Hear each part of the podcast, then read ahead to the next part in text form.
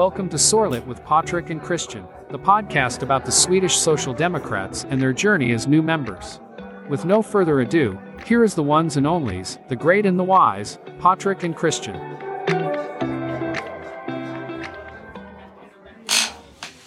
Vilken Ja, ja, jag tänkte med på sitter det. still. Sitter en sån här gammal eh, dansk eh, regissörsstol, safaristol som knakar lite. Den, eh, den är skön att sitta i i alla fall. Men ja, den, den knakar lite. Så ifall ni undrar vad det är som knakar så är det att jag sitter i gamla möbler helt enkelt. Det är inte knäna. Nej.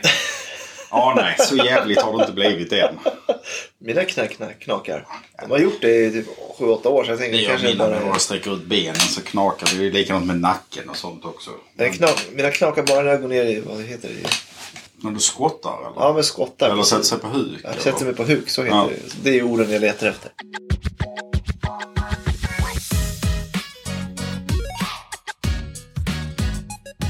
Ännu ett avsnitt. Ja, vi är tillbaka. Med sorlet. Ja, och vi sitter hemma i din källare nu. I din Ja. eh, man cave. Är det det? Nej, det är inte min mancave. Det är... Familjen är välkommen. Ja, helt klart. Helt klart. Eh, nej, detta är biorummet Mm. hemma som eh, var biorum när vi köpte det och jag har fått förbli det helt enkelt. Klokt. Det är inga fönster här ni har ju projektor. Det är perfekta omständigheter för Ja. biorum.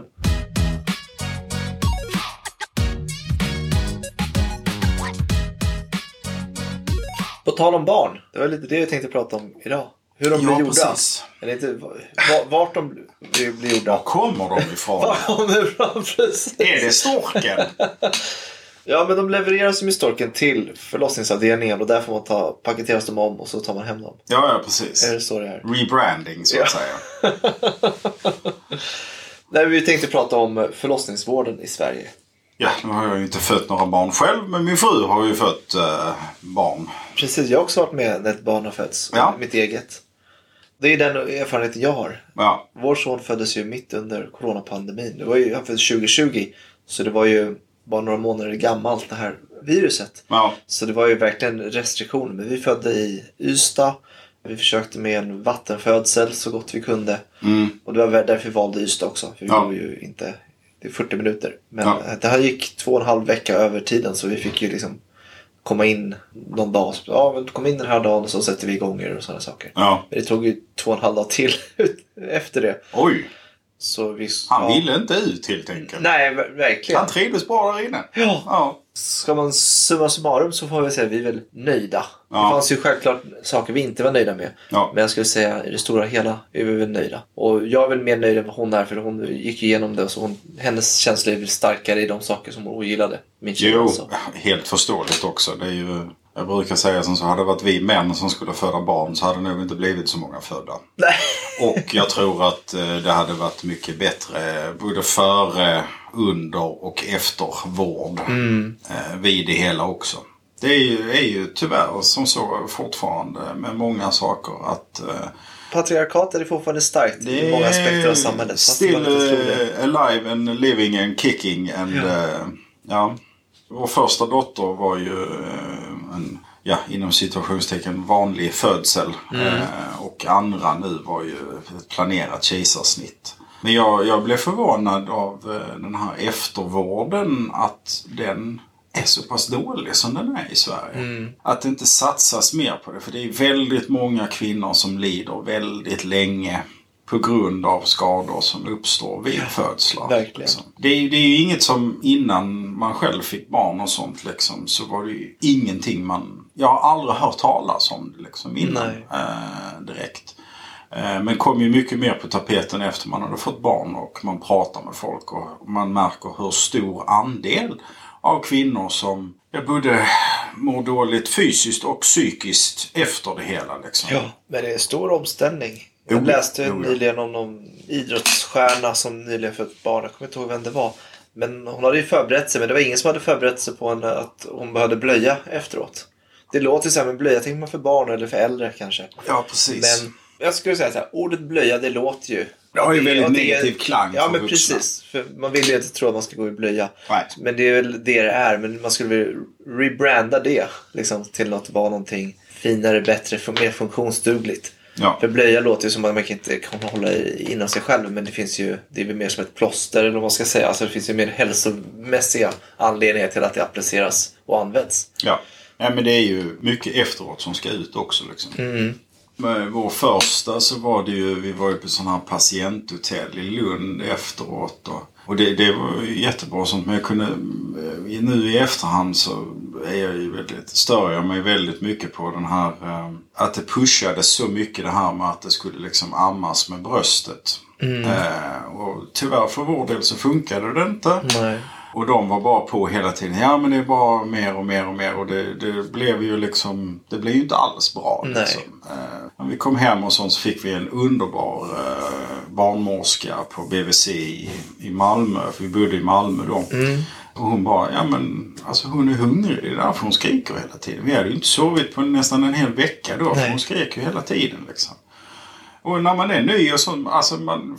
Ja, du vet man sitter och googlar, man kommer ner i Google-träsket Ja, och precis. bara, ja men hur ska vi göra? Och, ja men hon är liksom bytt och hon är liksom, har rätt temperatur och, och trodde ju hon fick mer i sig med bröstet. Men det, det gjorde hon ju inte helt Nej. enkelt. Så det, vi gick över till ersättning och sen var det ju ersättning resten. Och, ja, jag förstår ju den här att de säger det att det, det är mycket mer, alltså det finns ju hälsomässiga fördelar med bröstmjölken och allt Självklart. sånt här.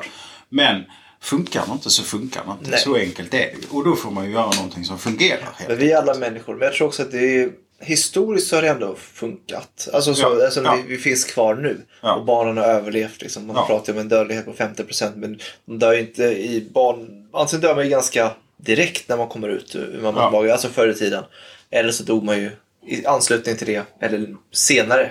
Kanske man inte hade mat till alla eller olyckor och liknande. Jag tror i dagens så känns det som att det är mycket stress och press. Och att det kan liksom, att det är mycket mentalt. Alltså så, och kroppen säger emot och att man tror att det ska vara så enkelt och när det inte är det så, så sätter man pressen på sig själv. Och det är klart att det är, det är samma sak som om man ska försöka ha sex om man inte är sugen. Alltså det kommer inte, det kommer inte bli bra. Det kan Nej, oftast inte. På samma sätt som om man tänker här, det kommer inte bli bra om du ska amma om du känner all den här pressen och stressen och du inte liksom Ja. är bekväm med och inte så. Men det är svårt. Hur ska det lösas? Det sitter ju du och jag här som uh, hobbyprofessorer om man ska säga. ja, känns det som. Men- Killgissar så att säga. Ja, men precis.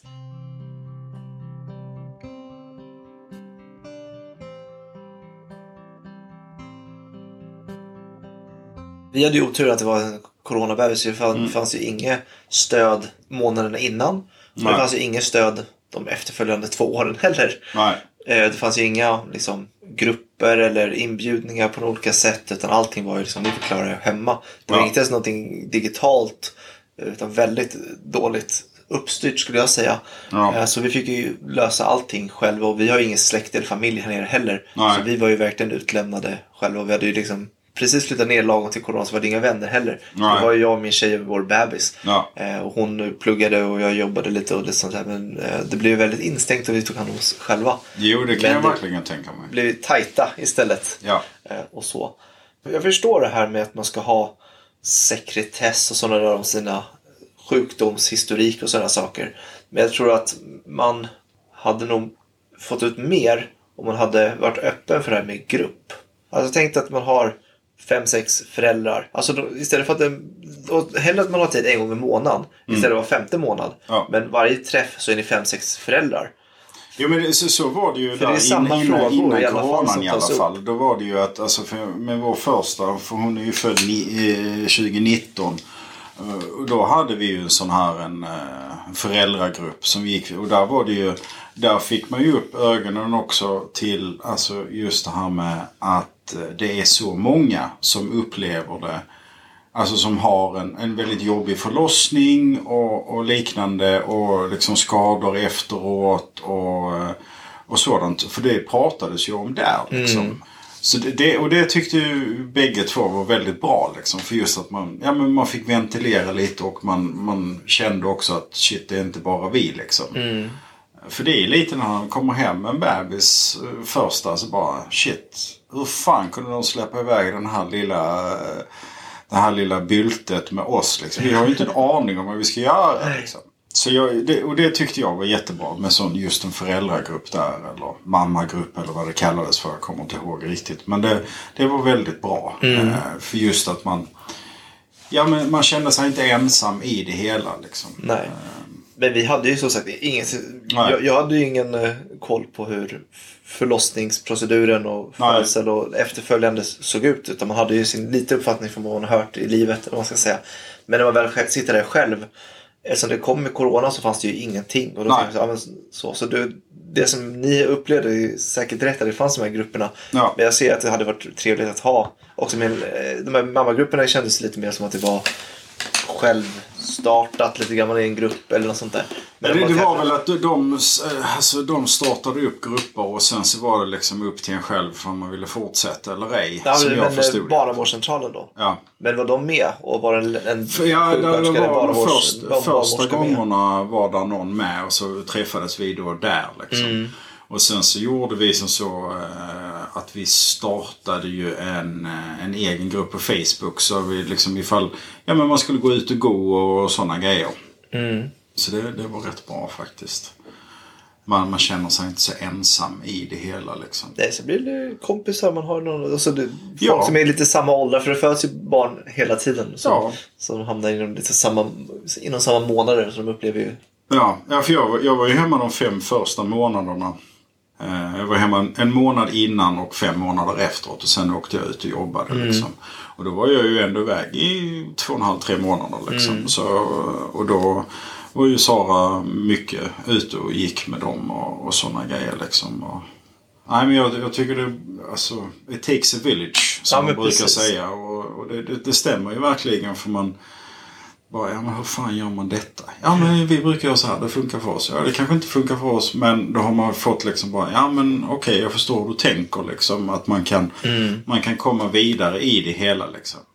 Men sen så är det ju också med alltså just eftervården och sånt. Och där, ja det är väl igen att det är kvinnor det handlar om, tyvärr.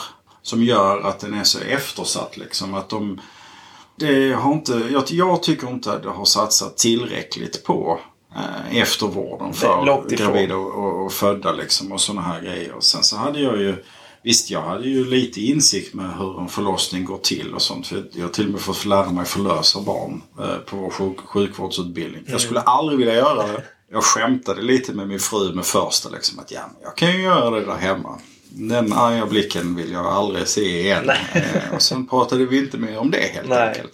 Nej, men det, Men det är ju ingen som vill föda sitt barn på en annan plats än i en förlossningssal. Det finns ju de som vill göra det hemma.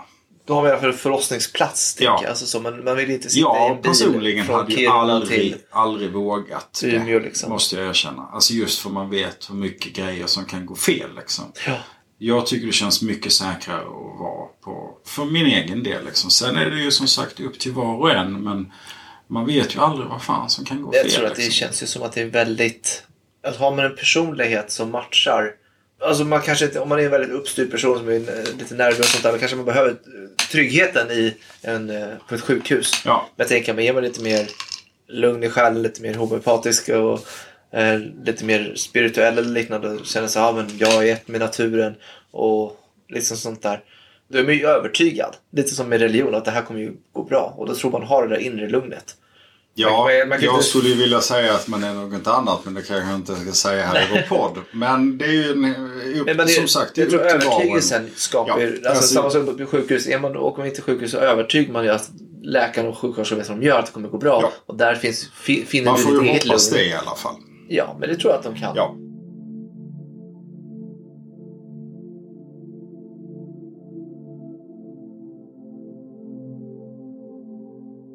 I Sverige, alltså förlossning, det ska ju vara en självklarhet. Det är ju en sån där sak som vi vet kommer hända. Alltså det är, när man blir väl blir gravid vet man nio månader senare kommer det hända någonting. Ja. Och då, alla kan ju vara förberedda på att det kommer hända inom ett spann där. Ja. Visst, det, det händer att det är någon vecka eller två sent och det händer att det är några månader för tidigt. Ja. Men ofta så vet man ju om det här. Och att det kommer in ett barn någon månad för tidigt eller två veckor för sent. Det är ju bara en schemakonflikt. Men det kommer ju alltid vara något barn som är två veckor för sent så man kan alltid ta någon annans plats. Alltså i Sverige så är vi ju väldigt bra på alltså, både för tidigt födda och allting sånt här. Och liksom just att ta hand om barnet Mm. och så liksom som föds. Men just mamman glöms ju bort Ja. väldigt mycket i det. Tyvärr. Det var ju på tapeten för eh, rätt så många år sedan just det här att det var så många kvinnor som dog i hjärt och kärlsjukdomar. På grund av att det liksom inte uppmärksammades inom vården och sånt. Och det har väl blivit lite bättre. Det är Mm. inte helt bra än men Ja men är du kvinna så är du en andra klassens medborgare. Mm. Och även i Sverige som där vi är väldigt duktiga på att slå oss på bröstet att vi är så jämlika och allting sånt. Men det är vi ju inte. Vi ser ju fortfarande stora löneskillnader i, på arbetsmarknaden och sämre förhållande och sånt. Och nu pratar de ju om, det är ju väldigt många kvinnor är ju lediga lite inför sin födsel. Mm. Och då har fått lov att ta semester och sånt här istället bara för att det inte finns en ordentlig mödrapenning eller föräldrapenning för innan liksom. Du hade väl lite siffror på det också? Ja, men det jag. låg någonstans på typ att det var 850 kronor. På det hette någon mödrapenning eller som du sa. Ja. Men att en eh, sjukdomsgrundande inkomst låg på typ en tusenlapp. Så, så här, men varför ska då tjejer, tjejer som ska föda barn få 150 kronor mindre per dag? Ja. Var ligger logiken där? De, skulle, menar, liksom, de är inte ens sjuka men de kan ju inte arbeta heller. Alltså, ska, Ja. Var ska de stå? I, ska de vara undersköterska och föda samtidigt? Stå där och Ja, men man- man kan ju sitta på undra, äldredomshemmet eller ska de stå i skolmatssalen och lägga upp mat till folk medan de föder barn? Alltså, Ja.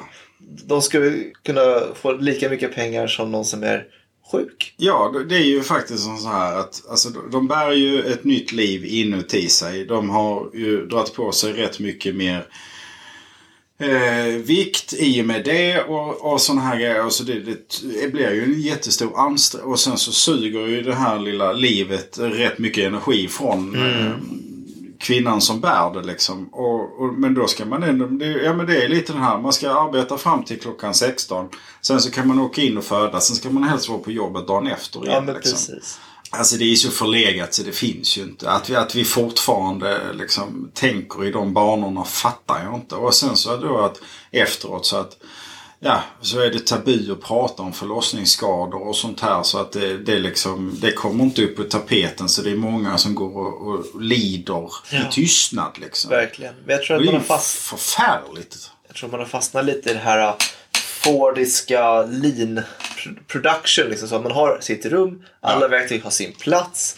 Eh, Kvinnan ska komma in, man väntar till nu sätts det igång, man kör sina procedurer. Eh, Ut med barnet, följa procedurerna, tvätta, klippa, amma. Liksom så. Ja. Det är som en självkörande bil. Liksom. Det ska bara, det ska bara hända, det ska bara köras igång. Utan den här naturliga, långsamma känslan. Liksom så. Utan Ja. det kändes väldigt mekaniskt på något sätt. Och jag förstår, de upprepar det här varje gång för det ska ju vara på ett sätt. Ja. Men det tar ju bort lite av det här, det här är en unik händelse för mig. Ja. Utan det blir lite mer att det här är ju samma 150 000 bilar som ser likadana ut. Ja, ja, precis. Liksom så. Och det här rummet ska, nu när jag är klar, jag får två timmar, sen ska jag ut till en annan rum. Det ska tvättas, städas så och sen in med en ny eh, Ja. kvinna som ska föda ett barn där. Så proceduren börjar om. Och jag förstår det, men som du säger, vad ska man göra med kvinnan i det andra rummet? Min tjej hade ju oturen att det var ju pandemi, så jag satt ju i vår bil i två dagar. Alltså jag kan inte åka hem, för om det händer någonting så... Ja, ja, jag, var ju i Ystad, så det är i alla fall 40 timmar bort, eller 40 minuter bort. Ja. Och det var det inte värt. Så jag, skulle hända någonting eller så, då vill man ju vara nära. Så jag satt ju i bilen i bara två dagar. Eller jag gick ju ut självklart. Men det var i bilen praktiskt taget. Så jag Ja. sov där inne. Medan hon satt där uppe också själv. Hon liksom var ju i ett rum själv. Ja. Liksom i två dagar. Alldeles själv. Visst, någon kom in någon gång i timmen eller varannan, var tredje timme. Och frågade liksom, mår bra? Vill du ha någonting? Typ, nu skrek, skrek Nu li- uppe. eh, lilltösen skriker på ovanvåningen. Men mamma är hemma och tar hand om Ja, henne så vi lämnar inte henne vind för våg. Det ska ni bara veta. Jag måste po- poängtera. Ja, precis. Alltså, Låta den vad frågan vara- i helvete håller de på med? Precis, här, det ligger i luften att hon vanvårdas. Ja, ja, precis. Det är patriarkalet slår, slår till igen. Sitter vi och liksom. pratar om hemskt det är för, för kvinnor och barn. Men jag lyfter inte ett finger själva. Ja, nej, vi har ju hela förmiddagen har jag haft lite ansvar. Så nu är det mamma som har lite ansvar några timmar. Och sen så, vi delar rätt så bra på det. Ja, men det är jätteviktigt. Ja, och det tycker jag är ju någonting som är positivt också med att vi inte ammar. Eller att hon inte ammar. jag kan ju också mata. Mm. Liksom. Jag kan, alltså, man, vi brukar göra som så här så att Ja men till exempel på kvällarna så sitter jag uppe lite längre och kör de sista matningarna och sånt så att Sara får sova. Och, Mm. och sen så liksom Sara är mer, mycket mer en morgonmänniska än vad jag är. Liksom. Så, ja, men så att man delar upp det på det viset. Liksom. Och att ja, men ifall Sara hon ska iväg och göra någonting så behöver hon inte. Är jag hemma så ja, men då har jag henne. Det är inte Men mer med det. Där tror jag att det viktigaste med jämlikhet och jämställdhet handlar just där om att vi två, ni är två personer. Jag Ja. och min tjej också, vi är två personer. Ja. Vi har mål och drömmar och passioner och vi vill få hinna med saker i vardagen. Och man är stressad en dag och behöver leda till en annan tid. Och, Ja. och det är just det att man kan ju inte fördela de här rollerna på något annat sätt än 50-50. För Mm. så. Sen kanske man har så här, men, en, kanske förkärlek. Ja, men jag älskar mitt barn och vill vara med dem hela tiden. Men då är det ett val. Ja. Så, och då kan vi säga, men visst nu sitter min tjej med honom 80% av tiden och så Men då får man ju hitta en lucka någon annan dag när Mm. hon behöver en ledig dag. Då får ju jag 100% den dagen istället. Ja, så ja, på något sätt ska den jämna ut sig. Men jag tror man måste komma ihåg att det är ju 50-50 på något sätt. För vi är ändå två personer som ska igenom livet. Och det måste kännas inte bara rättvist, det ska vara rättvist. Jag tror det är jätteviktigt mentalt att veta om att, att, Att man man är sig själv och man har Ja. möjligheten att lämna, lämna av Jag sin, sitt barn säga vad man vill om barn men, det, men det, det, är ju, det är ju jobbigt att ha barn. Liksom. Det, alltså, det kräver ju mycket arbete, så enkelt är det. Och man behöver ju också få göra saker man själv tycker om också. Liksom. För annars tror jag man blir en väldigt dålig förälder Ja, till sist. precis. Eh, och man behöver ju få sin sömn och allting sånt här. För en jättetrött förälder skulle jag vilja säga är en rätt så dålig förälder. Liksom. Ja, och så i, i omgångar. Ja, ja, precis.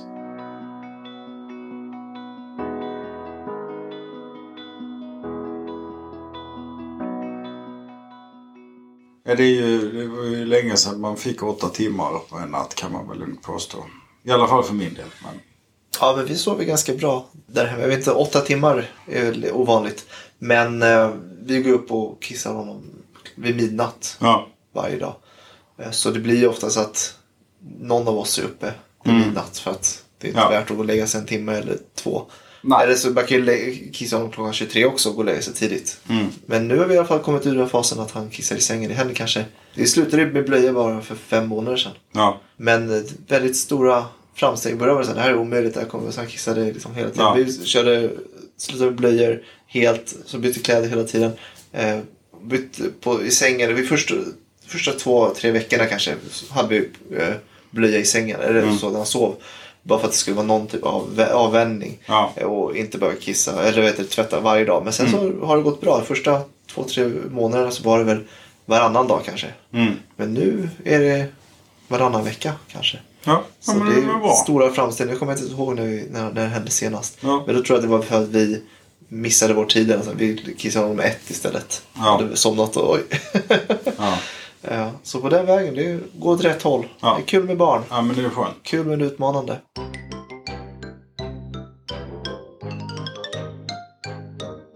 Ja, med de det- orden så tror jag vi får avsluta det här ja. Ja, tack för att ni har lyssnat och eh, fortsätt lyssna. Följ oss gärna, prenumerera och allt på där poddar finns. Exakt. Ehm, Men ni verkar finnas på Spotify, säger statistiken. Ja, där ni lyssnar. yes. Så fortsätt med det. Ja, Och gilla oss och följ oss. ja, precis. Ha det bra allihopa. Hej Ha det då! bra. Vi hoppas att du kommer att uppskatta vår podcast och att den kommer att inspirera dig att engagera dig politiskt och göra din röst hörd. Följ vår podd med nya avsnitt varje tisdag och fredag. Väl mött och ha det gött!